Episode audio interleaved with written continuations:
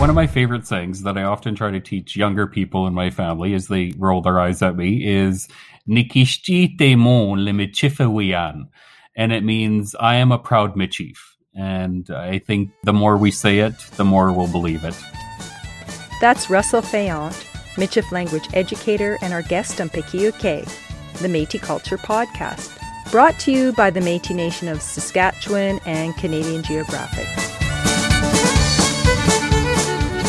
Welcome, Piktegwe Tanshikia. I'm Leah Marie Dorion. I'm a Métis artist and writer living near Prince Albert, Saskatchewan, and the host of Pikiuke.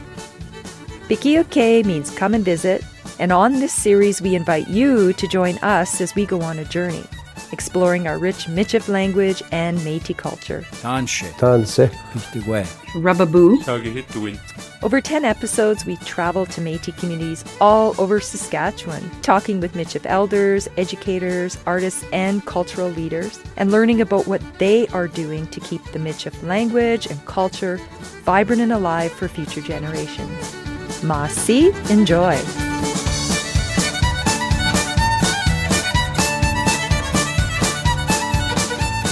Our guest today is Russell Fayant. Originally from Lively Capel, Saskatchewan, Russell is a Michif educator at the Saskatchewan Urban Native Teacher Education Program in Regina. Russell has dedicated his life to keeping Michif alive by teaching courses on the language, culture, and history. Talking about Michif, Russell says, I believe it is the language of reconciliation because it incorporates diverse worldviews of settler society as well as the Indigenous community in equal parts. Russell Fayant, thank you for joining us today. Glad to be with you. Russell, can you tell us a bit about yourself, where you grew up, and a little bit about your Métis heritage? Sure. So maybe the best way to do that is is in my own language. Um, Tanchiki awa Russell Fayant na Shinakaw Shon, Iguala Valley Capel de Dochten, in Meter de Col de Sandepnia, Iguanikishche Tamon la Michifawian. So, what I just said to you is my name is Russ Fayant, and I'm an instructor with the Saskatchewan Urban Native Teachers Education Program. And I'm a Michi from the Qu'Appelle Valley. And uh, for for maybe some of your listeners who don't know where the Qu'Appelle Valley is, it's a, a beautiful slice of southern Saskatchewan that basically extends from border to border. It is. It's to me, it's just breaks the prairie up, Russ. You have such a beautiful homeland. You know, it's a special place, that's for sure. Absolutely.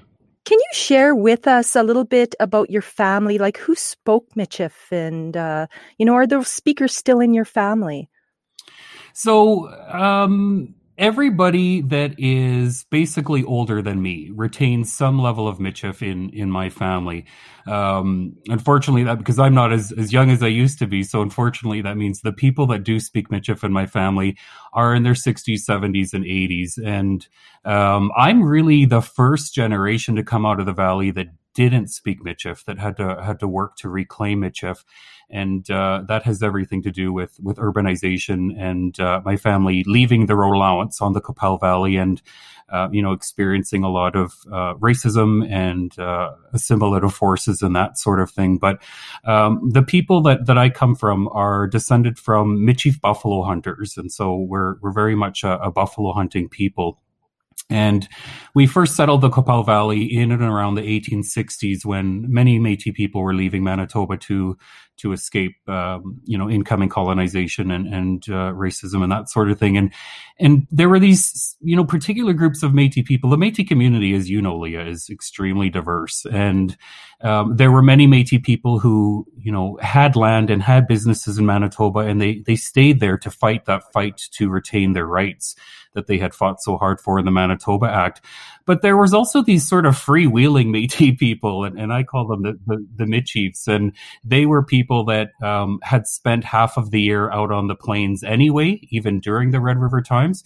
So these were people that you know went on the buffalo hunt and um, you know had had uh, paths or roadways that took them uh, from Red River all the way to the Rocky Mountains and, and from border to border. So um, my people were quite familiar with wintering spots, or as, as we call them, hivernant spots, places when during the winter buffalo hunt they could take refuge and, and have, you know, a source of fish and a source of wood and a source of water. And so for my particular clan, that was the Qu'Appelle Valley. And so it was quite natural for them when they left Manitoba and were looking for a new place to live that was free from colonization for them to choose a, a spot like the Valley. So that's a bit about where my, my people come from.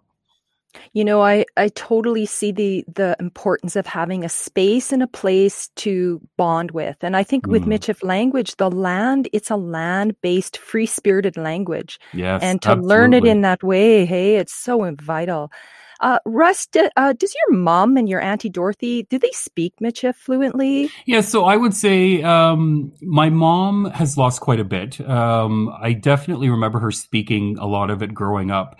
Um, but you know, when it when Métis people moved into the city in, in the fifties and sixties and seventies, often um, there weren't a lot of other Métis people around for them to to keep that language, and so she um, she has. Um, I don't like to say lost. I, I, prefer to say taken. She's had quite a few, quite a lot of her language taken from her. Um, but my mom, who grew up with her grandparents and is sort of considered, you know, one of the younger kids in that family, um, when we look at the older kids, the ones that are in their 70s and 80s and 90s definitely have retained a large amount of Michif. And I'm constantly impressed when I go to the Valley that they still make the effort to speak that language and to retain that language and to get better at that language every day. That's good to hear because it's so endangered. We both know that. It's on the World mm. Endangered Languages list. Absolutely. Absolutely. And and um, I think we've really only got, by my estimation, you know, 10 to 15 years, I think, uh, for people of my age to take this language up and to start becoming fluent. Otherwise, what we're going to be doing is reconstructing an inauthentic version of Michif if we don't learn it from the speakers who currently speak it. I, I totally agree. Now, you know, we also have cultural attached culture attached to language mm-hmm. and being a, a Michif person. Do you have any favorite Michif sayings or cultural traditions that you want to share with our listeners today?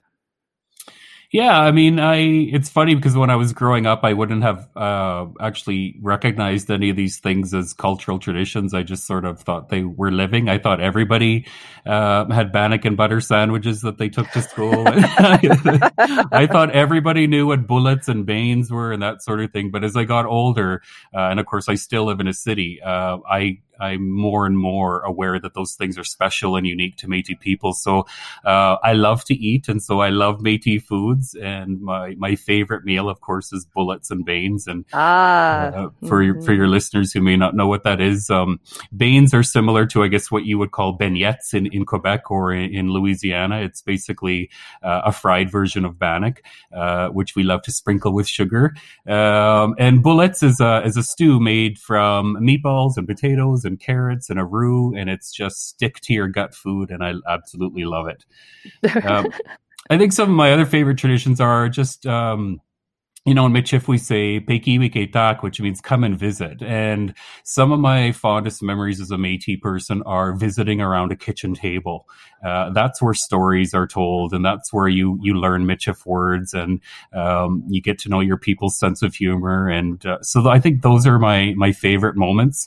Um, and then I think also I would just add that, um, and you know this as well, Leah. Métis people have um, a really deep connection to land. And so even though I'm an urbanized Michif, I take every opportunity I can to get out onto the land, to go and visit the area where our road allowances ex- existed 100 years ago. Um, for me, that's really important to connect to a piece of land that, you know, my ancestors dug rocks out of and my ancestors dug Seneca out of. And, uh, you know, they blood they had blood, sweat, and tears into that land. And so for me, it's it's really important to connect to those places. Well, you're with the valley. There's just so much uh, opportunity because we do have land that we still have intergenerationally used. The Lebret Métis mm-hmm. Farm. Can you tell us about um, your connections to that aspect of uh, the Métis community? Sure. So, um, well, I never actually um, had ancestors myself who lived on the farm. Anybody who's from the valley or from LeBret will know uh, a family that has connections to that place.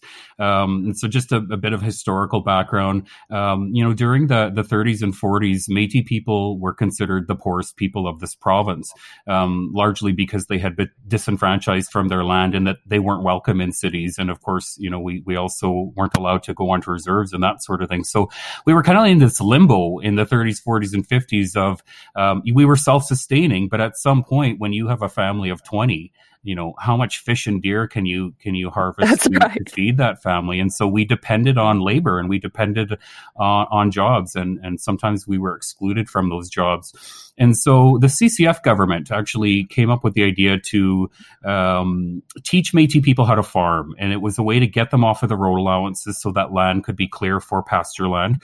Um, but it was also a way to sort of, um, you know, make sure that they weren't going to be, you know, the poorest people in the province anymore. So they developed these experimental farms, and, and one was placed in LeBret, and the concept was basically that Métis families would be selected um, and would be put on the farm and would be given farm farm instruction and would make a good living that way.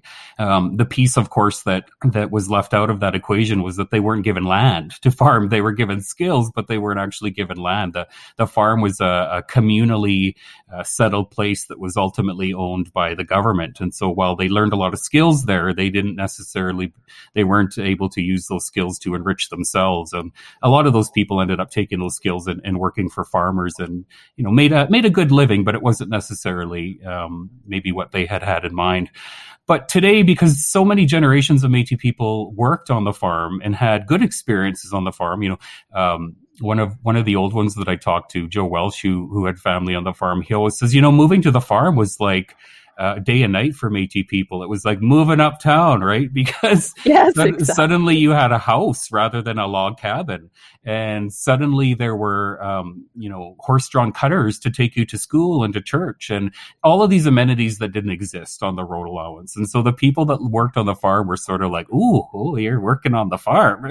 you're yeah, really, it gave that infrastructure to the people, eh, and education. Absolutely, and you're right. Skills training. It, Russ, just to make some local local connections. Green Lake, we've talked about yes. Green Lake here. It's another twin to the LeBret project, and Duck mm-hmm. Lake had another one too. So I'm right. so happy you're sharing that with our listeners about the Métis Farm projects.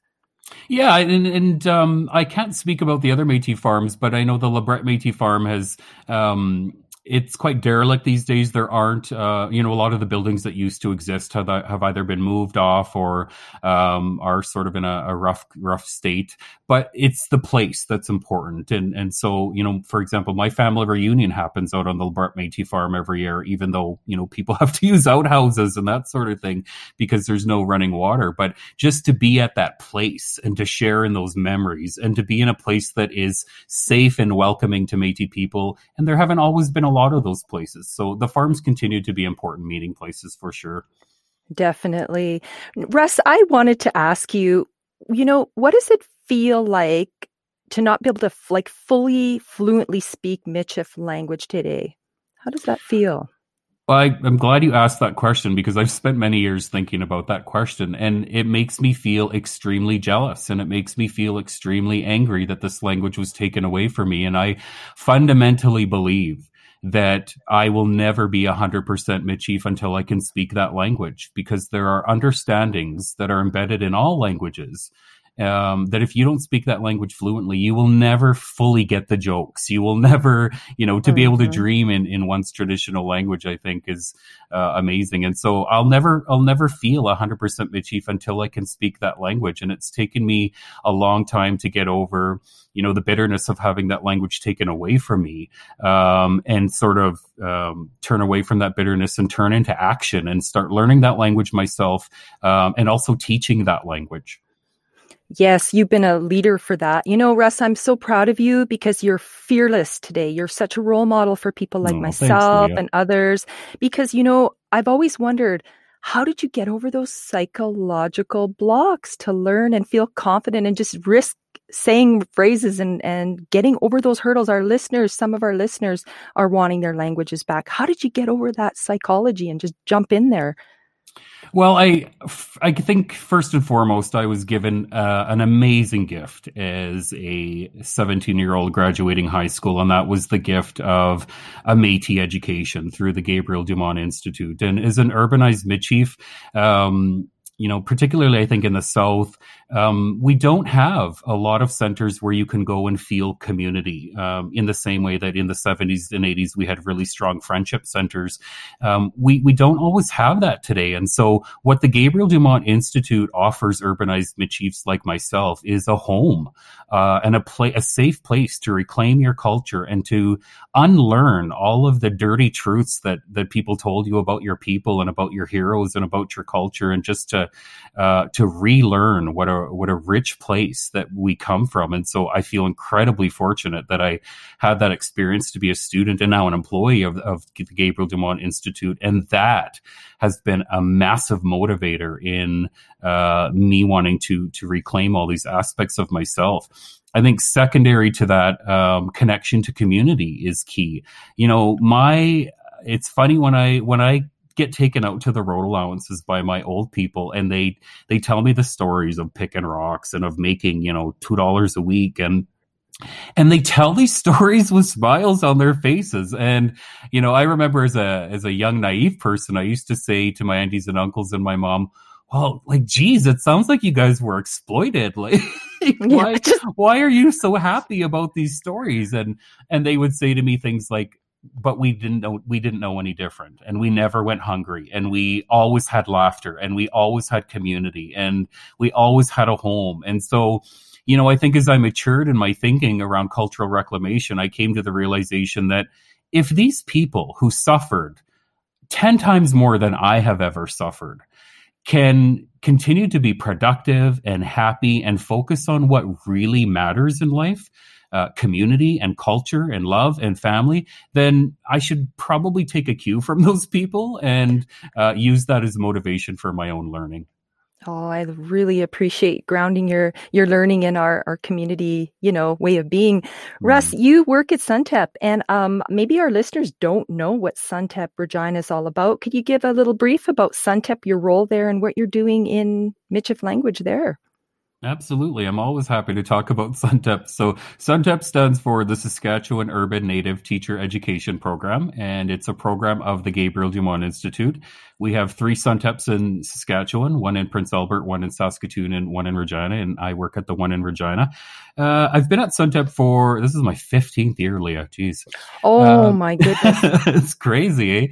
Eh? Um, Great and uh, I teach. I started out teaching a lot of the Indigenous Studies courses at Suntep, and, and took on the the Métis Studies course, which I absolutely love, and uh, was tasked a few years ago. Um, you know, at, at Suntep we have small staff, so we we visit a lot and we talk a lot, and we're always talking about how can we make the program better. Um, and so one of these conversations sort of emerged with the idea of why don't we have uh, Michif, you know, Suntep Regina has always had a language component to it um, in its four-year Bachelor of Education degree program. Uh, but for the vast majority of our existence, our students have opted to take Cree or Saulteaux because Michif mm-hmm. was never offered at the university. Uh, and there's nothing wrong with Cree and Saulteaux. Our people are traditionally multilingual, and these were languages that they spoke, but they weren't our language. Um, so out of that conversation sort of came, well, I mean, if the university's not going to have a Michif class, then I guess it's up to us to create one. And that's what we did. Uh, we worked with administration at the university. We worked with our allies in the faculty of education at the U of R. And we developed ourselves a Michif course. And at first it was um, an in-class course, the way that you would traditionally learn a language. And we gradually learned through, through continual conversations and through, you know, um, checking ourselves with our community that we needed to get out of the classroom. And so now what we've developed is a three week Michif immersion camp that takes place at the Lebret Métis farm. Um, and you mentioned when we began, Leah, the importance of place and learning. And so our old people really said to us, you need to get out of the city. You need to go where Michif is from. And that is places like the Lebret Métis farm. Absolutely. Uh, that's just a wonderful connection for Suntep Regina. What a wonderful gift. Now, in your uh, curriculum, you know, ways of being Michif, how do you get your teaching philosophy um, it transferred to the students, the Michif philosophy? What do you do specifically to get those ways of learning into your student body? So it has everything to do with the old ones that we work with, and um, so I guess more than anything, I I'm not a teacher in this capacity. I'm a facilitator, and my job is to bridge um, the Western trained students who are largely urbanized with the Michif old ones who um, have only ever learned and experienced Michif in a completely authentic way. And so my job through my curriculum development is to plan activities that allow for the old ones to step into the role of teachers and allow the younger ones to question some of the assumptions that they've received about language from uh, Western pedagogy and start to embrace a Michif pedagogy, which has everything to do with relationality.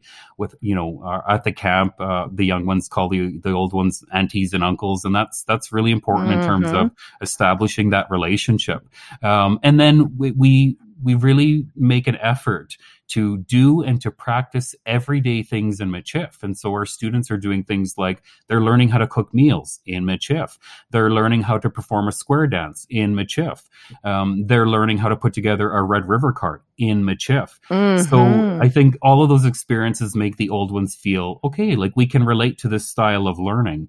Um, and it, it, really helps the young ones to get over sort of some of their shyness and, and to embrace a Michif way of learning and it's a learn by doing. I love the cabin and the cooking in your reconstructed cabin. I was so thrilled with that way of visiting and cooking. And you you said Métis foods, they're they're good for the soul. Absolutely. Good for the gut and good for the soul. Oh, yes. Uh, who are the elders associated with your Suntep program? Could you share a little bit with our listeners who's involved there? Sure. So um, my my co-teacher, I would actually probably call her the lead teacher because she speaks more Michif than I do, is Irma Klein. Uh, uh-huh. And Ir- Irma is um, she works in our office, and um, she's an auntie of mine, and we've known each other forever. And um, she she speaks Michif quite well, and so she has been my co-developer of curriculum, and, and is also really one of the lead teachers at the camp. Um, her partner Larry Fayant, who is my uncle, um, and speaks Michif fluently, he is at the camp uh, most days as well. Um, we also have Roy Poitras, the the famous Roy Poitras. If anybody's ever been to LeBret, you know who Roy Poitras is. He owns an antique store there and is completely fluent um, just knows every every little corner of the road allowances and whose family came from where, and is just an amazing historian. Um, we also have uh, a married couple from Yorkton um, Ed and Harriet St. Pierre, uh, mm-hmm. who are very well known in the Saskatchewan Métis community and are very ardent activists for language and have been for, I would argue, decades. Um, they come to the camp uh, for about four days. Uh, we also work with a gentleman from Regina named Alex Pelche, uh, who is completely fluent as well.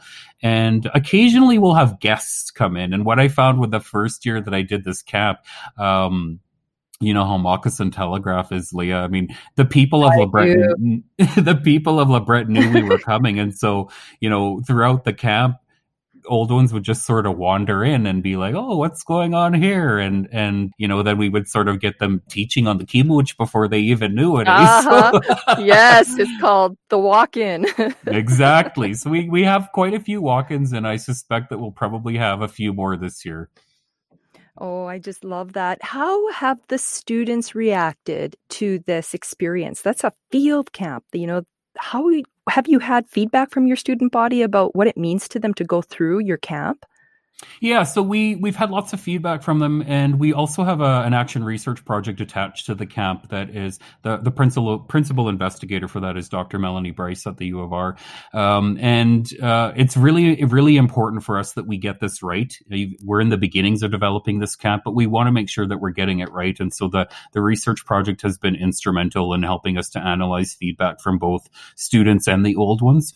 Um, it's interesting. The first group that we did this with, it was um, uh, six of my students who um, largely female largely urbanized very young. And when we told them the concept of camp uh, there was a look of fear in their eyes. Yes i can imagine mostly because we were we were telling them things that they weren't used to hearing which is you know this is the style of learning that you will be engaging in. And it was unlike any style of learning they had experienced. And so uh, you know we told them that we were going to be driving out to this this place every day and we'd ultimately be spending you know three nights there at the end of the camp. And when we got there they they looked at the outhouses and said to me what's that and we we conducted the camp in in uh, late May early June, and for southern Saskatchewan, that is prime wood tick season, and so it really is. Um, you know, they were covered in ticks the first couple days, and had a little had a little moment over the ticks, and we you know we laughed at that as well. But so what's interesting, and and I guess what I'm trying to prove by setting this all up is that you know by the third day all of that had fallen away. These people that had come to the camp so incredibly terrified and shy and apprehensive to interact with the old ones because they were afraid that they would offend the old ones in some way. By day three, God, they were laughing, they were joking, they were using their their uh, morning and afternoon breaks to go and visit with the old ones of their own mm. accord and to try out new words and phrases they had they had spoken. And all of this was completely different from what we had seen when we conducted the class uh, in class the previous year. Um, we didn't see that level of confidence. We didn't see that level of authentic interaction with old ones. And so that had everything to do for me with being on the land. Um, and the students said the same things in, in, in, their comments about, you know, we didn't expect to learn as much as we did. And uh, we feel connected to this place, even though some of them aren't really from that place. They, they felt connected to that piece of land and, and to the knowledge that the old old ones shared. And so um, the transformation of learning and, and the personal transformations was just amazing. Mm, it's all we ever want for our young mm. people to grow. Russ, we're winding down here, and I just want to uh, acknowledge you. You're one of the first in your family to get a post secondary education. How does that feel? Um, it feels like a huge responsibility. Um, and I, I think that it's only sort of started to to feel like that in, in, as I get older. I would say when I first graduated, it was almost surreal. Um, like, wow, I, I I have a degree and I have a career, and you know, we don't often have those narratives of of educational success in our family backgrounds, and I certainly didn't. And so I had no idea what to expect, and, and I had no idea that one day I would be a homeowner and you know have a, exactly. A, and and I still pinch myself some days as I'm driving down the road, Leah. That wow, mm-hmm. I have. I have a car I own, and I have yes. a career, and I never take it for granted. Every day I'm grateful for for the immense gift that I was given, and now I I very much see it as a, a responsibility. And I remember seeing an interview with Tyler Perry one time, and he said, you know, um, your job when you when you blast through that door is not just to keep it open; it's to tear that door off and build a ramp so that others behind you can come. Oh, beautifully said. Russ, on your biography, it calls Regina Oskana and it says Kaaskataki. I'm not sure how you say that. I know Askana because it's bones. It's um mm-hmm. yeah, Askana Kasasteki. So it's um it's a phrase that uh, originates in Cree, of course, and mm-hmm. it literally means the place where bones are piled up. Um, and you know, for many years, for anybody that's from Regina, you know that our exhibition for many, many years was called Pile of Bones, and uh, that's Regina's nickname. And it's it's something that people often like laugh at and think is cute. But when I hear Pile of Bones, I think of something really sad. I think of uh, you know proud plains hunters such as the Cree and the and the Michif people, who um, went from literally hunting bison to hunting their bones once they had been um, you know, their numbers had been harshly reduced on the plains through colonization and through the railroad and through settlement. So, um, um, I, I, think it still sounds much nicer than Regina. So, and it's the name of the traditional name of this place, Otskanakasastiki. So, uh, I continue to use that. Oh, I'd love to hear that. We also are reclaiming the name uh, Kishtapananik for Prince Albert, you know, this oh, great good. gathering place. So we are also in the process of that, acknowledging the original names of place. So mm, thank you good. for sharing that. Well, Russ, we're going to close with a question here. Reconciliation and revitalization of Michif, what does that look like to you in the future? What would you like to see? Well, if I could wave my magic wand, um, Michif and and I think um, several other Indigenous languages that are far spread across Canada would be official languages, official status. Uh, we would have Michif immersion schools. Uh, we would have my, my nieces and my nephews who are in elementary school would be speaking Michif on a regular basis. Um, that we would be able to have conversations fluent, meaningful, authentic conversations with this last generation of fluent speakers before they pass. So I think that would be that would be my dream. And so, you know, I, I want to see certificate programs in Michif. I want to see immersion schools. I want to see. Uh, I I don't want to see another generation uh, hide this language away. I, I'm with you on that. Russ, thank you for joining us today and inspiring us to pick up the language portfolios, the language spirit, sit with our old people again, and, you know, just be who we are authentically. Mm. Thank you, Russ. Thanks for having me, Leah, and it's always a always a great pleasure to visit with you. Hi, hi. Masi. That's it for this episode of Pikiuke. Come and visit a Métis Nation of Saskatchewan and Canadian Geographic podcast. Pikiuke is produced by David McGuffin of Explore Podcast Productions. Our opening and closing theme music is by Métis fiddler Adam Daigneault and me, Leah Dorion. And if you enjoy this podcast, give us a five star rating or write a review. Also, be sure to subscribe so you don't miss future episodes and tell your friends about us on social media. I'm Leah Marie Dorion. Until next time, keep up the mitten. See you later.